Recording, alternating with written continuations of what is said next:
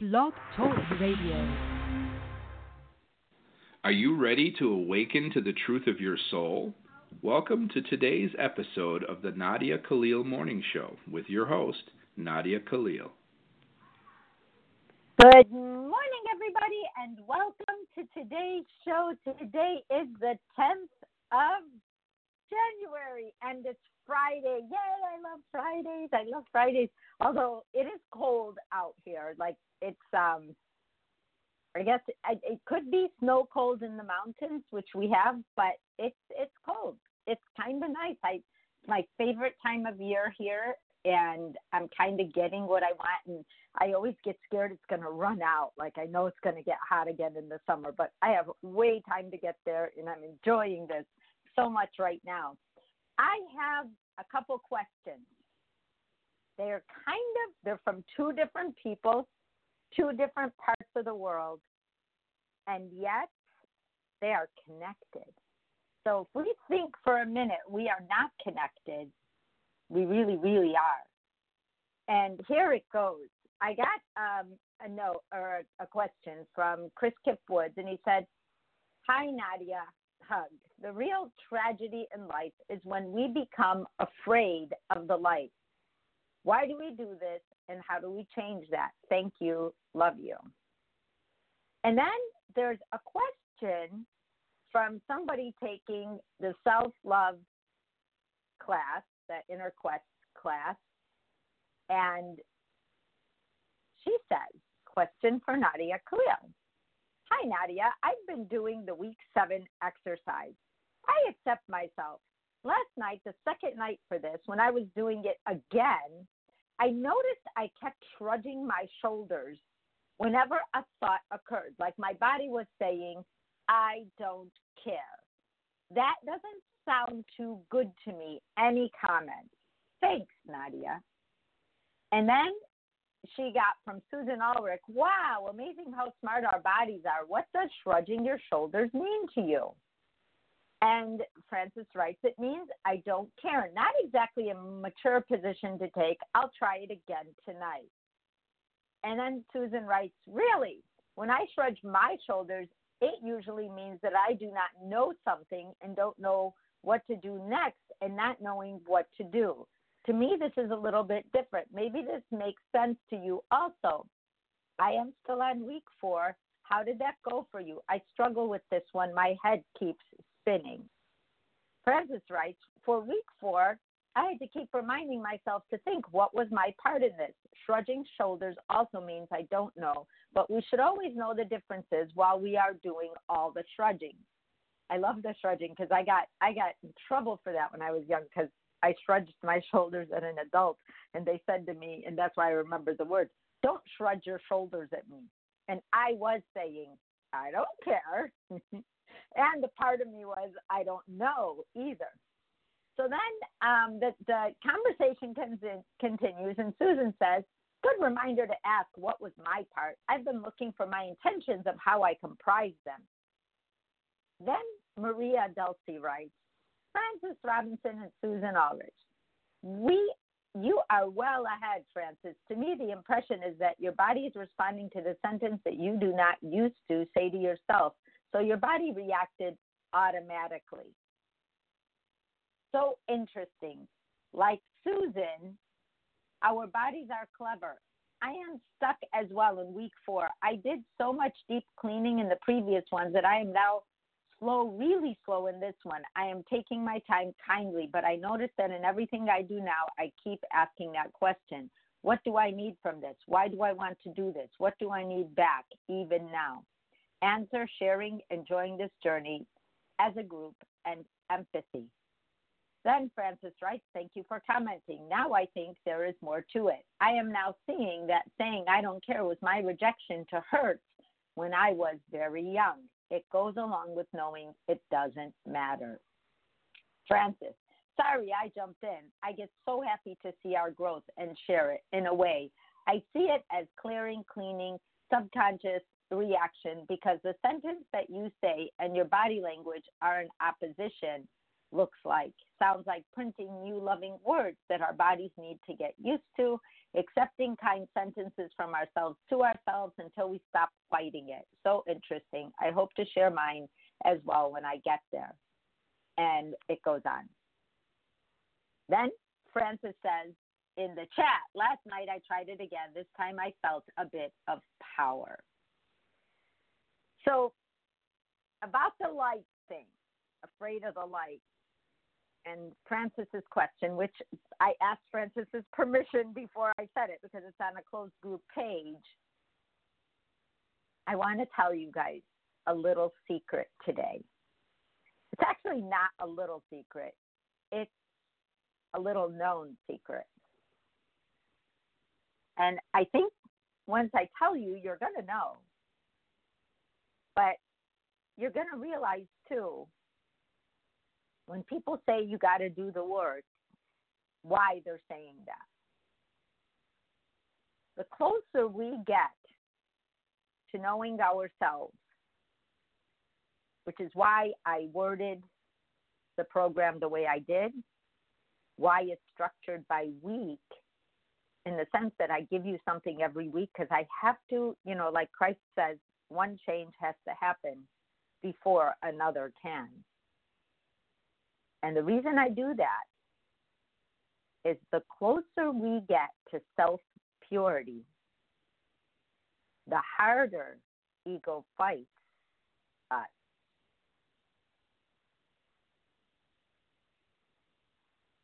It cannot rob an empty vessel, but it can rob a full one.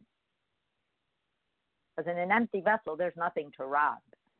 If you're not thinking, you're just going to do whatever it says, and it doesn't need to fight for you. But if you are thinking, that energy wants to come in and challenge you and take you away from learning. One of the people that works with me,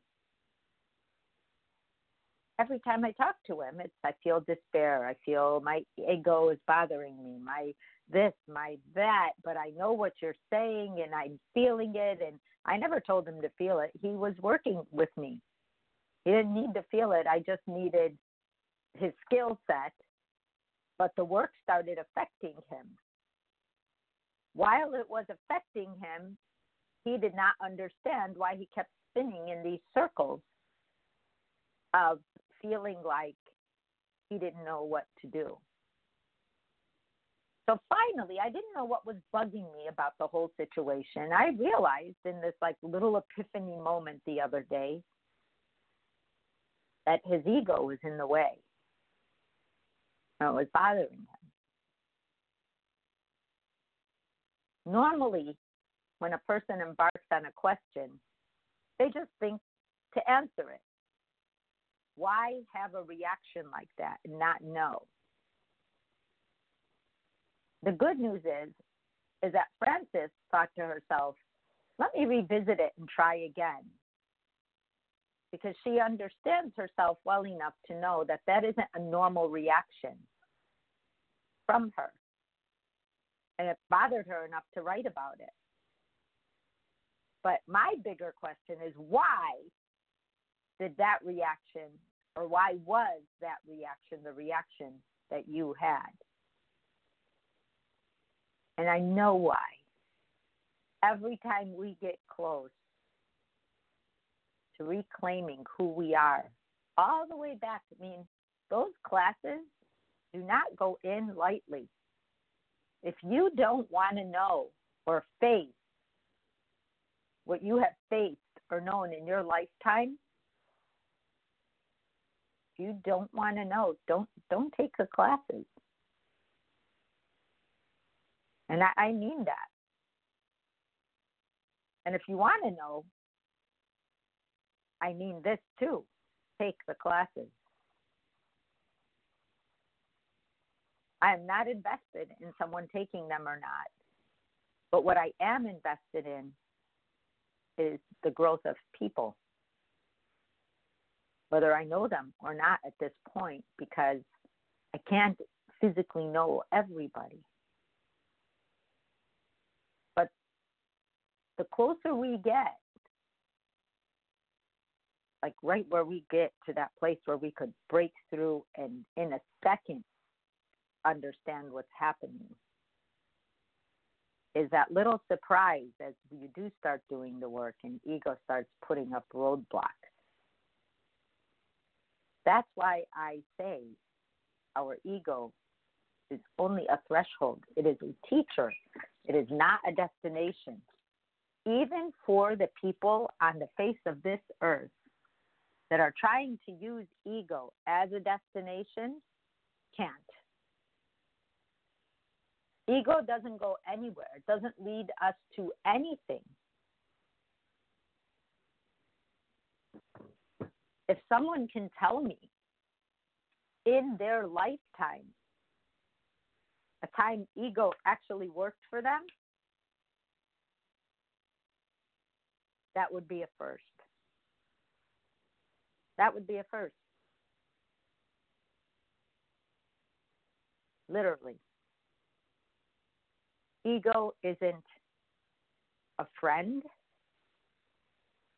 And I don't even want to say it's a foe, it's an energy that has a job and it just does it over and over and over and over and over again to anyone who invites it in.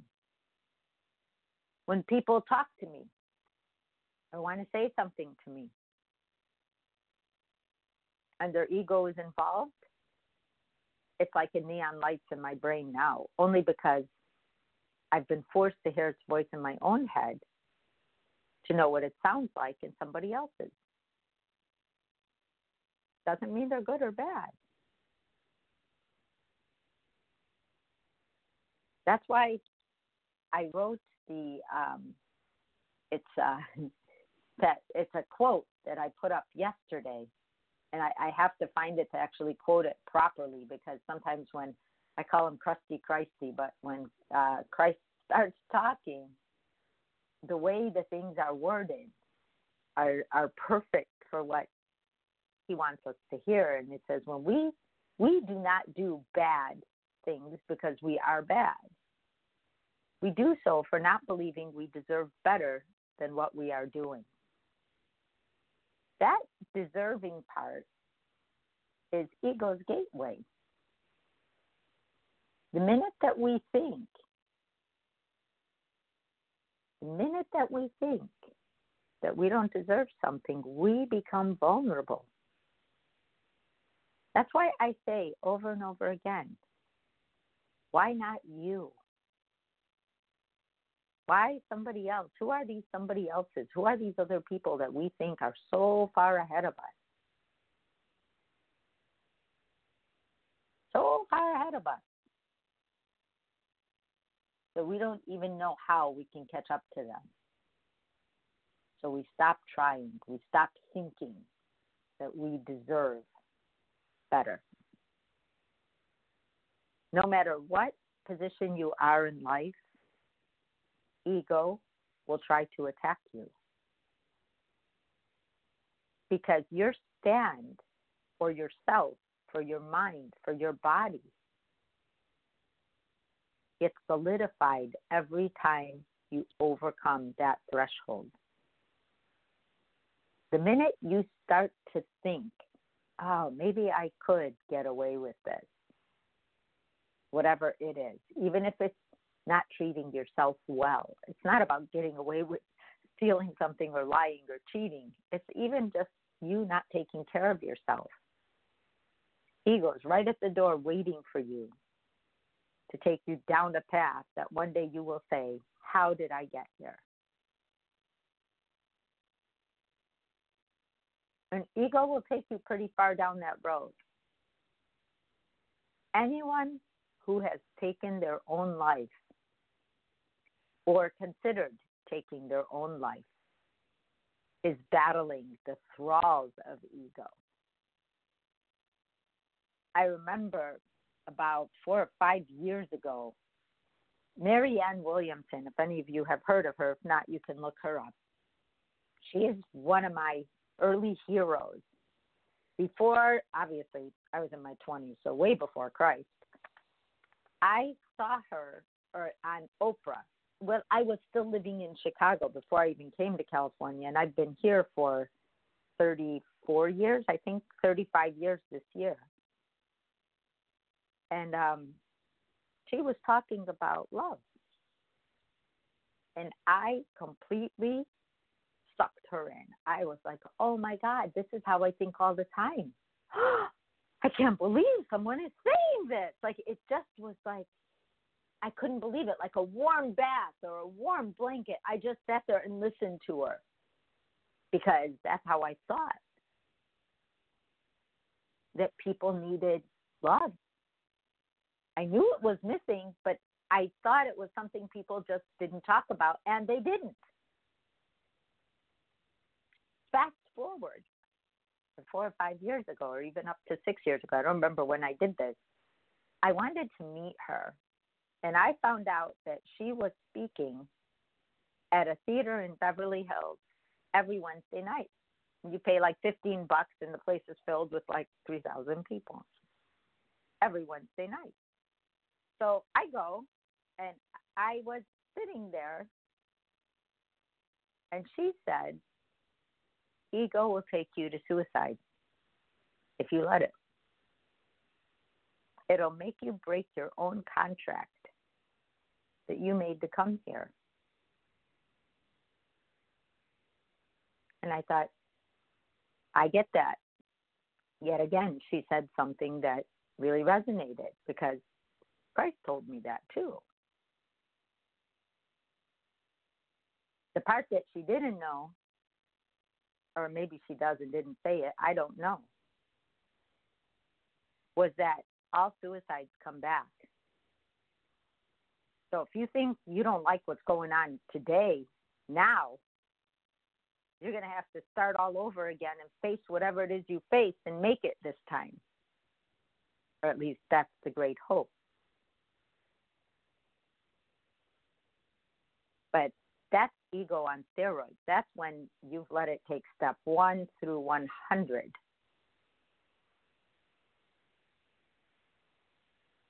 So when ego tries to separate, because it is the great separator, there should be a definition in the dictionary about ego.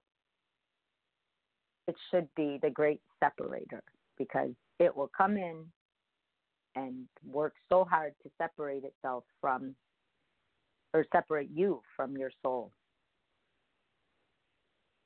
There's a family member very close to us who has paranoid schizophrenia. And it gets worse with age. And she she clearly tells us she is the complete opposite of us.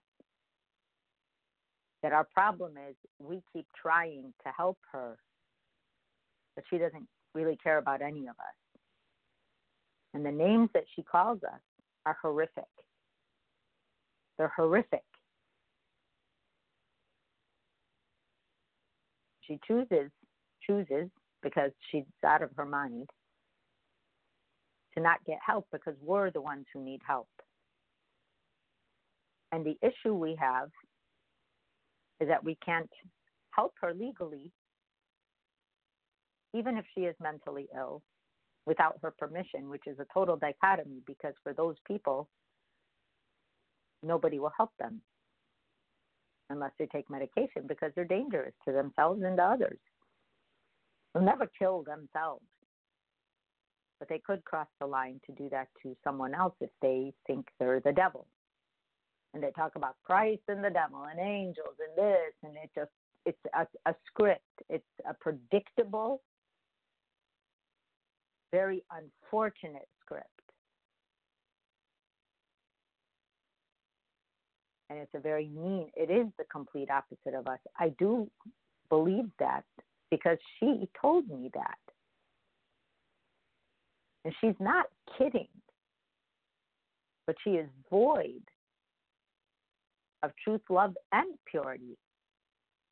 She lives in fear. She walks in the street and covers both sides of her eyes because people are mentally telepathy trying to kill her. And she actually tried to kill someone that she thought was trying to kill her that way. We saved her from doing that.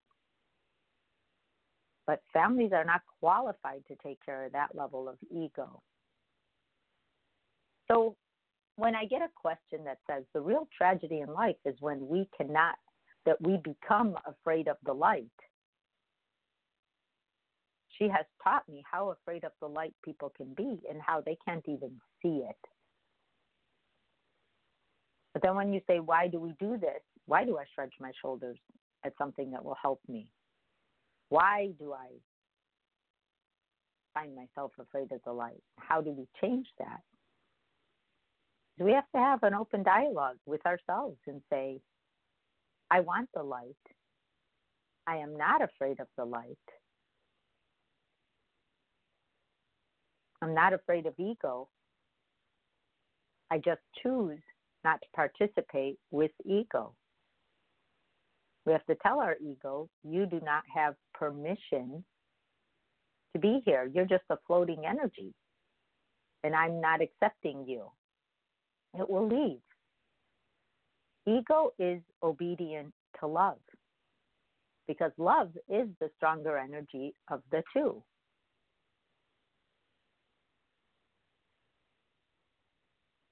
You just remember that, that ego, any energy less than love, is obedient to love. It's like us when we go to a doctor and the doctor says, take this medicine, and you see this physical medicine. Ego is the illness, and the medicine is the love. It sounds corny, that's how you do it. It's, it's that simple.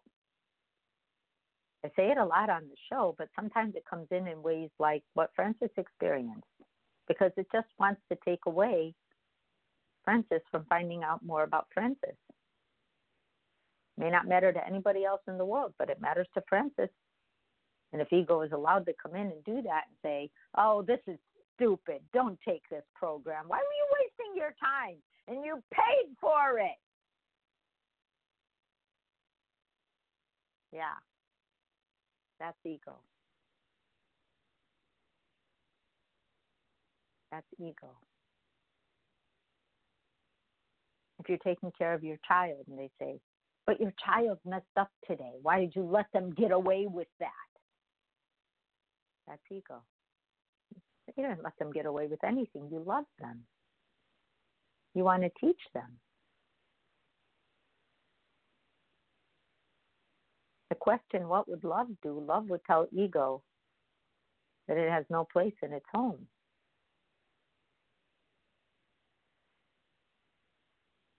We do this because we don't know better, to answer Chris's question. And how do we change it? We talk to it. It's an energy, it's obedient to us. The extreme of that is that every single human being on the face of this earth, every single one of us, has our own little set of angels that are around us all day long. Just like ego is around us, just like negative is around us, we have positive around us. But because we are not aware of that, they don't have permission to participate in our lives. And sometimes when we're down or we're trying to hurt ourselves, literally hurt ourselves, even trying to kill ourselves, all the way to that far end of the pendulum. If we can't hear them, we can't listen to them, and they may be weeping around us for us and with us, but we are not aware of them. We are not aware that ego is an energy. We are not aware that hurting ourselves is not the answer to the point of completion.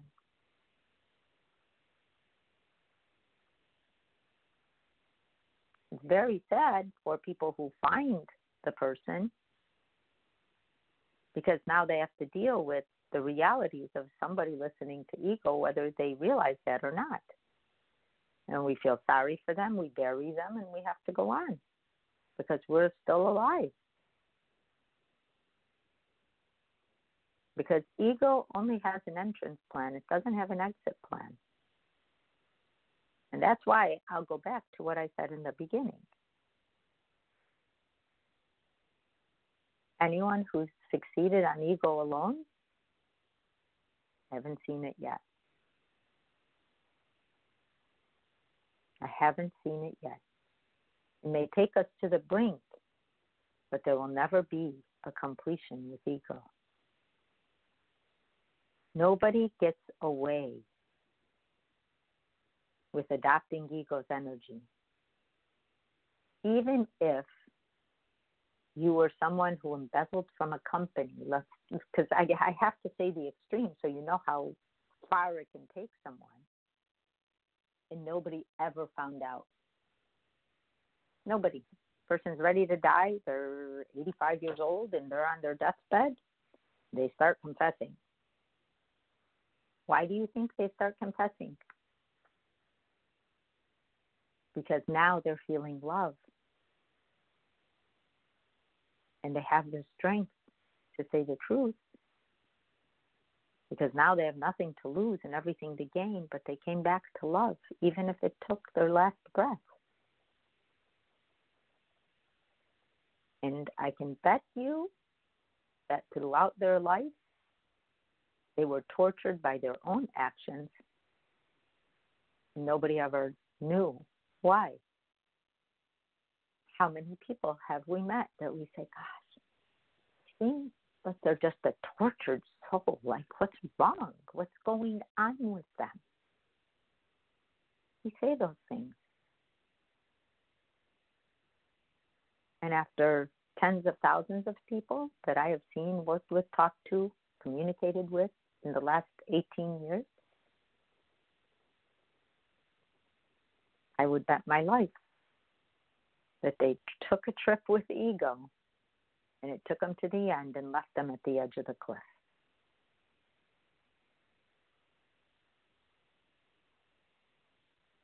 Ego isn't good or bad. It is a thought process that we can adopt. It's one of the many that will enter us and try to sway us, to grow us, to challenge us. And if you ever feel like you have to make a decision or you're going to lose what you're going to lose, and you may never have that opportunity again, that's exactly when you shouldn't make a decision. You should say, Wow, this is so tempting. What's wrong? If I just do this once, no one will ever know. But the truth is, you will know. So to say no one will ever know is a lie. You're already starting on a lie. You will know. And that's what matters because everything you know is how you run your life whether you feel guilty or not, bad or not, not as good as others, not deserving as others, all of that because you say, because I know what I've done. So, going back to Frances's question, I would feel great that that night I did that only because you knew it was off for you to react that way. Your body, your mind, you knew it was off and it's so off that you questioned it. And the fact that you put that question out, and I thank you for that, because then I got to tell you, you are really, really in a good place. Keep answering your own questions. Keep looking for answers. Keep involving support because all that love eradicates the ego's role. You guys have a great weekend. I will see you on Monday. I can't believe I have like 17 seconds left. Have a great weekend. I will see you Monday. and we'll be starting a new week together again. Bye bye. You have been listening to today's daily dose of the Nadia Khalil Morning Show. To learn more, visit www.nadiakhalil.com.